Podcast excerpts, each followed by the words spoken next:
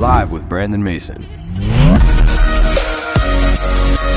The Dallas Cowboys are struggling. I'm going to tell you why right now, because the number one reason is Dak Prescott at the quarterback position. And I'm no hater on Dak Prescott, no hater on the Cowboys, like the Cowboys. But the problem is they're not going to be able to get to the N F C Championship game in order to get to the Super Bowl. Why? Because they're making changes on the defense. They're making changes on the offense. They are bringing in great talent. But the number one problem they have at the quarterback position is they're not making changes there. And every time you see other teams, including the forty-niners, with Brock Purdy, make these changes, even though they had Trey Lance, they had Jimmy Garoppolo, went out with injuries. Here you go, Brock Purdy, here's your chance.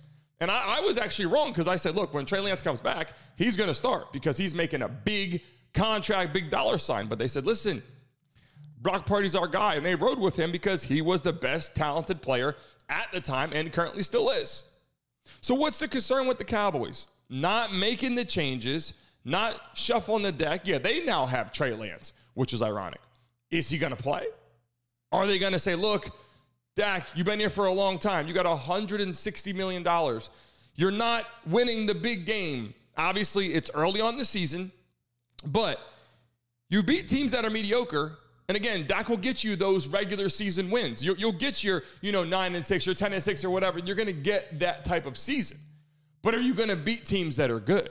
Are you going to beat Brock Purdy and the forty-niners? Well, you just saw that. It was a blowout, and it was no no chance in hell where the Cowboys going to even compete with them. And starting with the quarterback position, Brock Purdy throwing numerous touchdown passes and Dak Prescott throwing numerous interceptions. Is it all on Dak Prescott? I hate to say it all is, but if you shuffle the deck and you get a new quarterback in there and shake things up, it's time for the rotation. The Dallas Cowboys are going to face another season with a one hundred sixty million dollars quarterback watching at home during the playoffs and, more importantly, the Super Bowl. Hey, guys, thanks for watching and tuning into the Brandon Mason Show. Please remember to like and subscribe. Until next time.